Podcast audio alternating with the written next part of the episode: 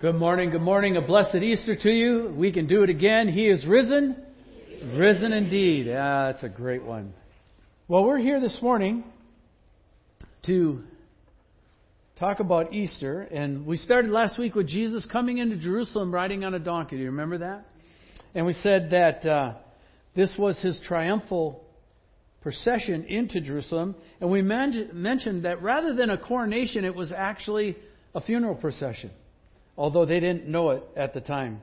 And what the scriptures make perfectly clear is that Jesus was appointed by the eternal plan of God to die for us. With hindsight and the help of the scriptures and the Holy Spirit, we can see that God saw our problem and chose to die in our place for us. And Jesus riding into Jerusalem was the beginning of keeping that promise. We went back and looked a little bit at Abraham and Isaac, where that promise began and it goes a long way back. And when Abraham was asked to sacrifice Isaac, Isaac asked his dad the question. He said, Dad, I see the wood and I see the fire, but where's the lamb for the burnt offering? And Abraham replied, prophetically, it might be added God will provide for himself the lamb for a burnt offering. And when God had stayed Abraham's hand from killing Isaac, they found a ram with its horns thought in a, thicket. And Abraham called the place, The Lord will provide. This is incredibly important and symbolic, and we're, we're going to come back to this in just a, a little bit. Get you to just for a second. The door behind me is also a symbol. Uh, yesterday and then on Good Friday as well, we looked at the promises that God had embedded in an event called the Passover, which is uh, one of the more famous ones. We came home last night and turned on, and the Ten Commandments were on TV, and Charlton Heston and that whole thing, and watching that. That's just a whole deal. But a lamb was to be sacrificed, and the blood put on the mantle of the door of their homes, so that when the angel of death came through, he would see the blood on that mantle, and literally then he would pass over that home. He would go by it, and he wouldn't enter in. This was a picture of God releasing his people from slavery and saving them and then bringing them into the promised land. They walked out of the door of their homes into freedom. Think about that. 400 years slaves, and they walked out that door into freedom. The Passover was not only to point the Jews to the promised land, but also to point the Jews to the coming Messiah. And last week we looked at how they missed this. Uh, it's easy for us as humans to miss what's right in front of us sometimes, and they did as well. They were looking for their warrior king, one who was in the line and the likes of King David. The suffering Passover lamb was not really in their paradigm. And despite that, the Passover lamb clearly pointed to the fact that the Messiah would die for the sake of their, our sins. And so it brings us to this. And on that Good Friday, he did. We call it good not because what happened, we call it good because what it accomplished. He who was sinless became sin for us. He took the punishment that was ours upon himself and there's some interesting facts and correlations off of this. Remember Abraham? Remember uh, being asked uh, to sacrifice Isaac? And uh, the question is, where did that historical event take place? And if you look in Genesis 22 and, and go back there, it says on the hills of Moriah. Okay? Jesus was offered up on the very same hill that Abraham was to offer Isaac on, the hill of Moriah. God will provide. Remember, I said that uh, Abraham gave it a name. It was Jehovah Jireh. God would provide. Also, God will bring peace. Jehovah Shalom. If you take those two, it means that God will provide the lamb for the sacrifice that will bring peace. Jireh Shalom. Jireh Shalom. Jerusalem. The hill on which Jesus died. It's ground zero, so to speak. It's the land on which God has his eyes. It's the epicenter of human history. It's the land in which he died, and it is the land to which he will return. It's the most valuable and important piece of real estate on the planet. Jesus knew that. He even cried over Jerusalem what would happen to it. If you remember this before his death, he said, Nevertheless, I must go on my way today and tomorrow. And that day following Herod, they were saying, Herod's coming to get you. And he said, Hey, go tell that fox. And this, then he said this, I must go on my way today and tomorrow and the day following, three days. For it cannot be that a prophet should perish away from Jerusalem. O Jerusalem, Jerusalem, the city that kills the prophets and stones those who are sent to it. How often I would have gathered your children together as a hen gathers her brood under her wings, and you were not willing. Behold, your house is forsaken, and I tell you, you will not see me until you say, Blessed is he who comes in the name of the Lord. Jesus called it. He called where his death would be. He knew why he had come, and he knew what it was that he had to do. He knew he was to die for us. Let's go back to that for a second. There have been many attempts to challenge the fact that Jesus actually died on the cross. In defense of this, I would state the following. The Romans were very efficient and effective executioners. They knew their craft and trade well, and they were brutally efficient. To mess up and misdiagnose on their job, their watch, meant their own death. So you tend to be a little more careful when that's the consequence. They knew Jesus was dead. They were so sure he was dead, they didn't even bother to break his bones. That's being confident. When he, Jesus, was speared in the side, the spear went into his chest and then into his heart cavity. The eyewitness accounts state that blood and water flowed out. Nurses who are among us this morning will tell you that this is a sure sign of death. The fluids separate around the chamber of the heart, and it's a, a sign of cardiac arrest. The point we're making isn't that he was, like the Princess Bride, mostly dead. The point we're making this morning is that he was really dead. All right? Jesus was put on the cross and he died at 3 p.m the exact same moment in time that the Passover lamb was slaughtered in the temple. The incredible synchronization of that can't be missed. And then we encounter this stunning event. So, our theme last Sunday was appointed to die. Our theme this Sunday is restored to life. Jesus was brought back to life. All the gospel accounts, including Mark, the gospel we're studying right now, emphasize that Jesus was raised from the dead. Many attempts have been made to give reasons why Jesus did not rise from the dead. One of them is that, well, the disciples stole the body. How does, my answer to that would be, how does a scattered, fearful, disorganized group overcome a Roman guard, which at that time was the most efficient fighting force in the world. We would call it a Black Ops group today. And then how were they able to hide the body from the entire Roman army and the Jewish spies that were looking for it? If they stole the body and they knew it, why would all of them go to their death proclaiming that he had risen? That's 13 of them. That's, that's a big group of people. Somebody's going to crack under pressure if it's a lie. The other answer to that would be well, the authorities had the body.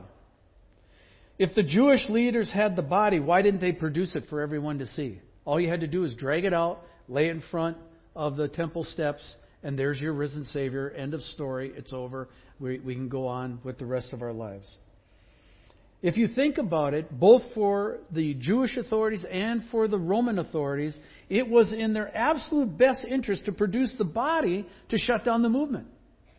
They would have done anything, moved heaven or hell, just to get that body so they could discredit this whole thing. You can see their angst in the book of Acts because they know they have no evidence to counter what the apostles are saying. The third one is well, they went to the wrong tomb. Right? Under crisis, under stress, pressure, you freak out, you, do the, you go to the wrong place, right? Uh, Joseph of Arimathea was rich. He was part of the Sanhedrin. He was well known among Jewish circles. Certainly, the place of his tomb would have been well known. If you go to the wrong tomb, besides that, one of the things we've lost in our culture is common sense, right? Just, just common, we used to on the farm call it horse sense, right? Just do the most logical thing, right? Well, if you go to the wrong tomb, what do you do? Oops. Wrong tomb. Let's go back to the right one. Right? Is it possible that everyone, the Romans, including the Roman guard, the Jewish leaders, Joseph of Arimathea, it was his tomb, Nicodemus, and the women who followed them to him all went to the wrong tomb? Well, okay, Jesus wasn't really dead, and he resuscitated in the cool of the tomb. Now, any of us who've hiked in the northwest and sat on those damp, cold rocks know that those rocks don't resuscitate you. Laying on a rock slab does not promote healing from the kind of wounds that Jesus had. And even if he was, how did a crippled, flogged, crucified person take a two and a half to two a two to two and a half ton stone, and the description is it was literally picked up and tossed uphill away from the tomb. But there's, we can put this all together. Now, right now, you're probably saying, Yeah, Steve, I'm with you. Got it. Okay. But there's this other side to us when we come to an event like this and we come to church and we're wrestling with life as we know it, and that is simply this. Uh, there's something that keeps us from uh, really embracing the eyewitness accounts. Many of us are old enough uh, to have been around a death, particularly a family member or a loved one that we dearly miss, and the impact has been severe. You, you can trace it. You've been to a funeral. Uh, you, you just wish they were back. You long that they would be back. And one of the things we soon realize in this life is that dead people don't come back no matter how much we wish they would. So the logic goes unlike the Avengers or other Hollywood movies, dead people don't come back, they stay dead. Right? And I can wish or hope all I want, but that's the reality of life. And dead is dead, and it doesn't come back alive. So if dead people stay dead, then Jesus stayed dead as well, because that's what dead people do. May I just counter that with two personal stories that I've had the privilege of being an eyewitness to? Give you two of them. So Butch and Diane Yancey. How many know that name? Anybody in here still know? There we go. Butch and Diane Yancey are friends of mine. Butch is a big black dude and got a deep low voice, and Diane's a little white gal and a funny couple, and uh, personal friends of ours. And Butch had heart problems. Butch uh, had heart disease.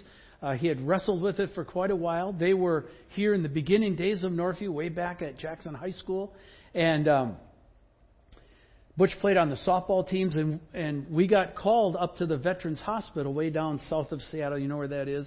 And uh, Kevin Kavanaugh, friend and a beloved friend, and I went down, and there was Diane in the waiting room, and so we got around her and we were praying. And as we came, as we were praying, the doctor came out, and he said, "I'm sorry, we lost Butch.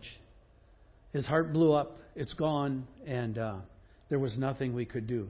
And so Diane's crying, Kevin's praying, his evangelistic holy, trying to save the doctor while he's trying to comfort Diane.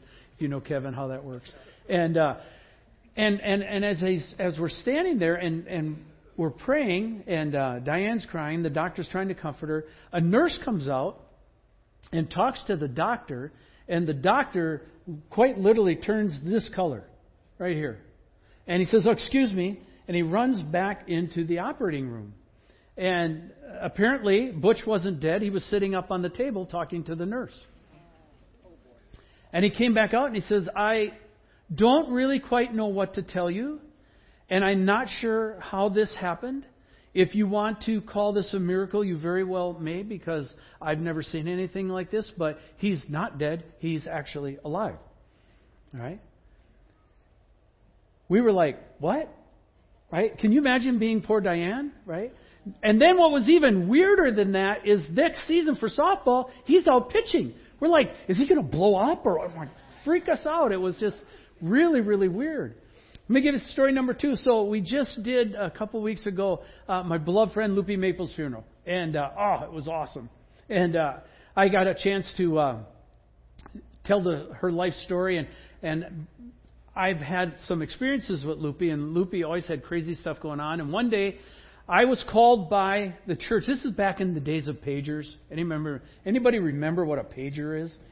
Right? And I got an alert on my phone go to Stevens Hospital. It's now Swedish of Edmonds, but back in the day it was Stevens.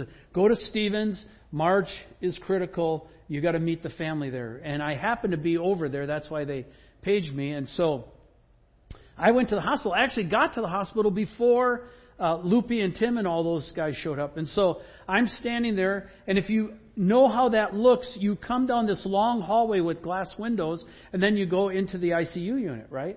And so I'm standing there, and the doctor comes out and he says, Oh, are you family? And I said, Well, not actually. I said, I'm actually a pastor in the church. I'm a close personal friend. I got the page, and so I got here, and I'm waiting for them to arrive. And he says, Oh, I'm sorry, we lost Marge. And I said, Oh. And as I looked, as he's talking, I see Lupe running down the hallway in her funny loopy lope, okay, that she did. And she comes running. She goes, What happened? What happened? And, and the doctor begins to explain to her, I'm sorry, we've lost your mother and Lupe's crying. So I'm holding Lupe like this. She's crying. The doctor's here trying trying to. Uh, actually, the doctor did a great job. He was really being compassionate. I want to give him credit. And he was trying to comfort her. And as they're talking, as they're doing this, I'm looking over his shoulder and I look into the room and it has a door with one of those windows, right? And I'm sitting there looking and I see Marge sitting up on the table. And I'm thinking, And while he's talking, I said, uh, Excuse me, um, are we talking about that lady right there? And again, he turned, said several words of blessing, hit an alarm, things went off, people came flying out from everywhere. Lupe still hasn't looked up yet. She looks and goes, What's going on? I said, Well, apparently your mom's not as dead as they thought she was. Compassion's not my gift, can you tell? Marge went on to do that three other times before she actually went home to be home with the Lord. Crazy, crazy story. Here's what I'm saying. These are actual eyewitness accounts. How do I know they're eyewitness accounts? I was there. Okay? I can call people up. I can call Kevin Kavanaugh up. I can call Diane. I can talk to Butch and say, Butch, did that actually happen? Yes, that actually happened. Uh, in Lupe's case, uh, none of the people who were there are alive anymore. I'm the only eyewitness left to that.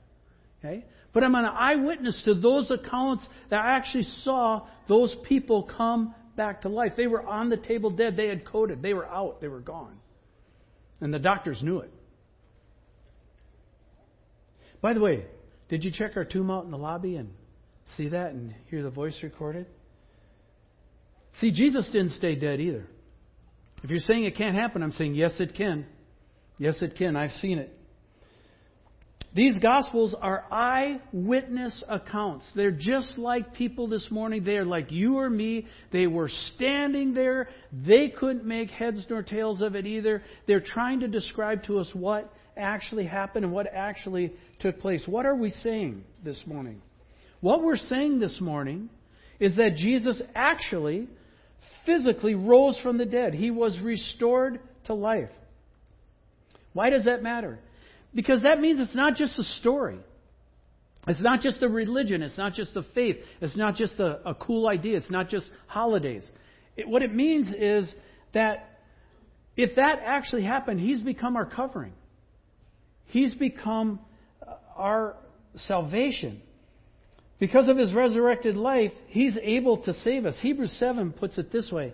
Isaac didn't know, but I'm using the same passage he was going to try and have us read together. Fortunately, mine showed up on the screen. That's good.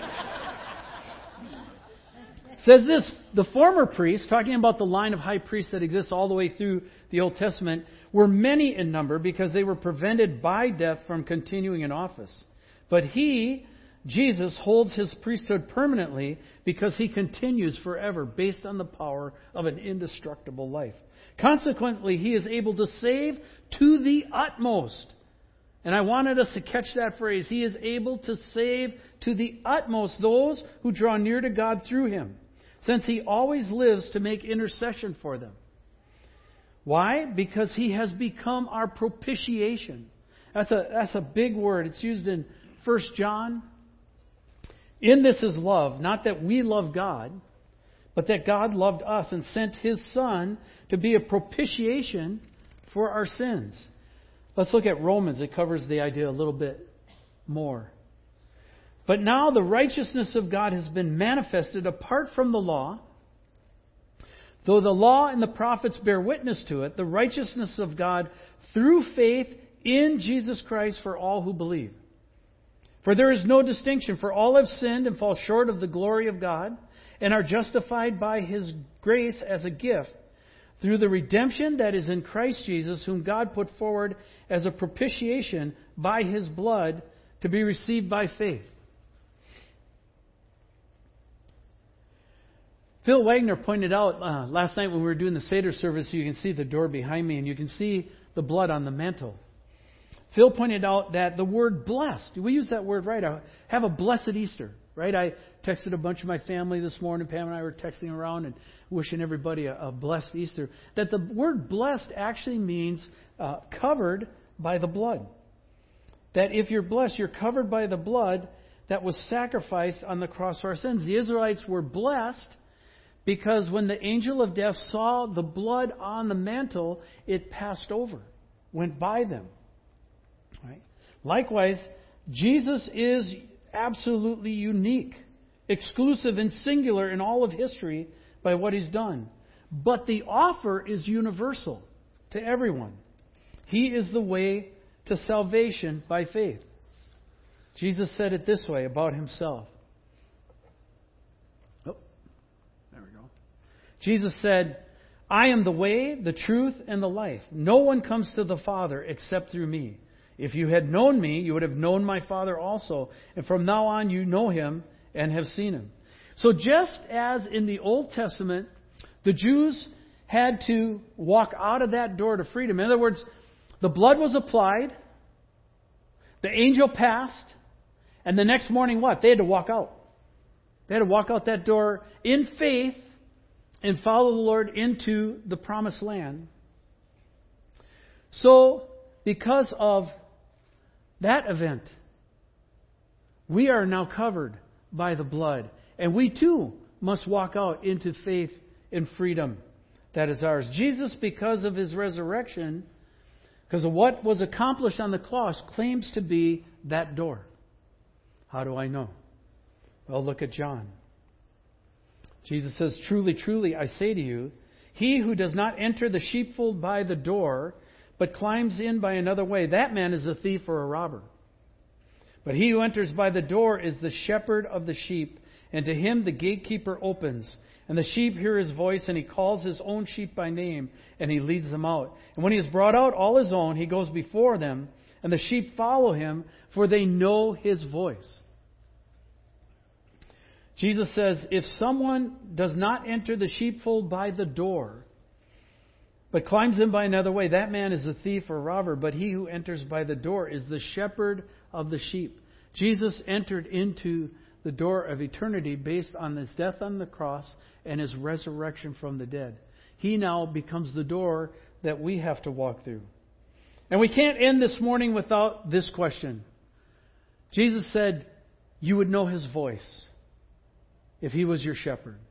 And the question to us this morning is do you know his voice? Not do you know about him,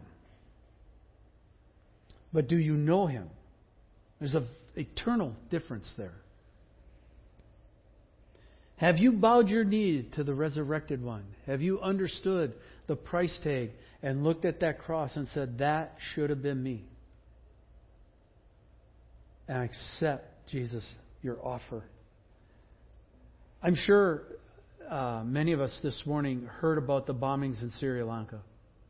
Right, churches were targeted, suicide bombers walked in, over 200 dead, uh, more than 450 injured uh, on Easter morning. It's a horrible and unspeakable tragedy. It's meant to create enormous fear. It's monstrous in its intent. The carnage and debris field will take years to recover, if ever, by those who live through it or um, have family members who are lost in it. And I'm not going to make light of it, but can you imagine? Can you imagine if you went, you're going to church on Easter Sunday morning, and the next thing that happens is you meet Jesus? You see a flash of light, and the next thing you know, you're standing in front of the risen Savior. That would be pretty spectacular, right? Now, for the people left behind, not so much, but for you, wow, that would be trippy. Wouldn't that be incredible? Trippy, sorry, 60s word. Give my age away. Meeting Jesus on Easter morning. This is the salvation that Jesus offers, that death cannot steal from us what God has promised. No amount of persecution, no amount of evil, no amount of darkness can overcome what Jesus accomplished on the cross. It does not say that all things will go well for us. That's the big mistake we make in America. If I love Jesus, everything will go good. But it does say that He will turn all things good for us, even the hard things that we go through. Those of you in trial and trauma right now, take joy. It'll turn into good if you stay steadfast. And the question this morning is this then Do you know him? If not, why not step through the door of faith this morning? If you think of this as faith, you notice there's a handle on that door. If you heard Jesus knocking on the other side, he can't come unless you open the door of your life. You have to physically see that the blood was shed for you, that your sins could be covered, and you have to open the door, so to speak. Would you step through the door of faith this morning? Would you yield control to Him? Would you take the handle to the door? For those of us who already know Him, the question is a little different. Will we keep the door of faith open? Some of us get angry, some of us get bent, some of us get bitter, some of us get discouraged, some of us get sad, and we shut that door. It was open at one time in our life, but we shut it. Will we open it back up? Will we keep it back open? Will we continue to cooperate and yield to His leading through His Holy Spirit? Why is that important? Well, we also are not promised tomorrow. We may think we have tomorrow, but we're not promised tomorrow. If what happened in Sri Lanka were to happen today, when that flash happened, would you be standing in front of Jesus and know Him as Savior and Lord? Let's close with this. Hebrews tells us today, if you hear His voice, remember Jesus talking about the sheep know my voice? If you hear His voice, do not harden your hearts. If you've never let Christ in, this would be a tremendous moment to do that. What greater place and time to come to faith in Christ than on Easter Sunday morning? Where you say, you know what, Lord Jesus, I've heard those claims all my life. I've heard that story all my life. I have never engaged with you on that level. I've never let you come in and take over. This morning would be a fantastic opportunity. Lord, I admit I need help for my sin. Would you come in and save me this morning? I bow my knee to you. And for those of us who know Him, equal prayer would be, you know what, Lord, help me to continue to keep bowing the knee. Help me to keep leaning in. Help me to do as I did at first with a full heart. And if we do that, we will embrace the true meaning of Easter, and it won't just be a story, because it's not a story, because people do come back from the dead. Let's pray. Father in heaven, thank you for Everybody come this morning. Everybody who's here, they came out of goodness. They came out of faith. They came to hear a word. And Lord, we seek you this morning to have a conversation with all of us, myself included, that we would lean into faith, that we would let you speak to us, that we would not resist Lord, that we'd come out with a renewed conviction because that tomb is empty to live for you and to live our life for you. And we pray that you will surprise us with joy, and we pray you'll surprise us with your presence. And we pray for this in your name. Amen.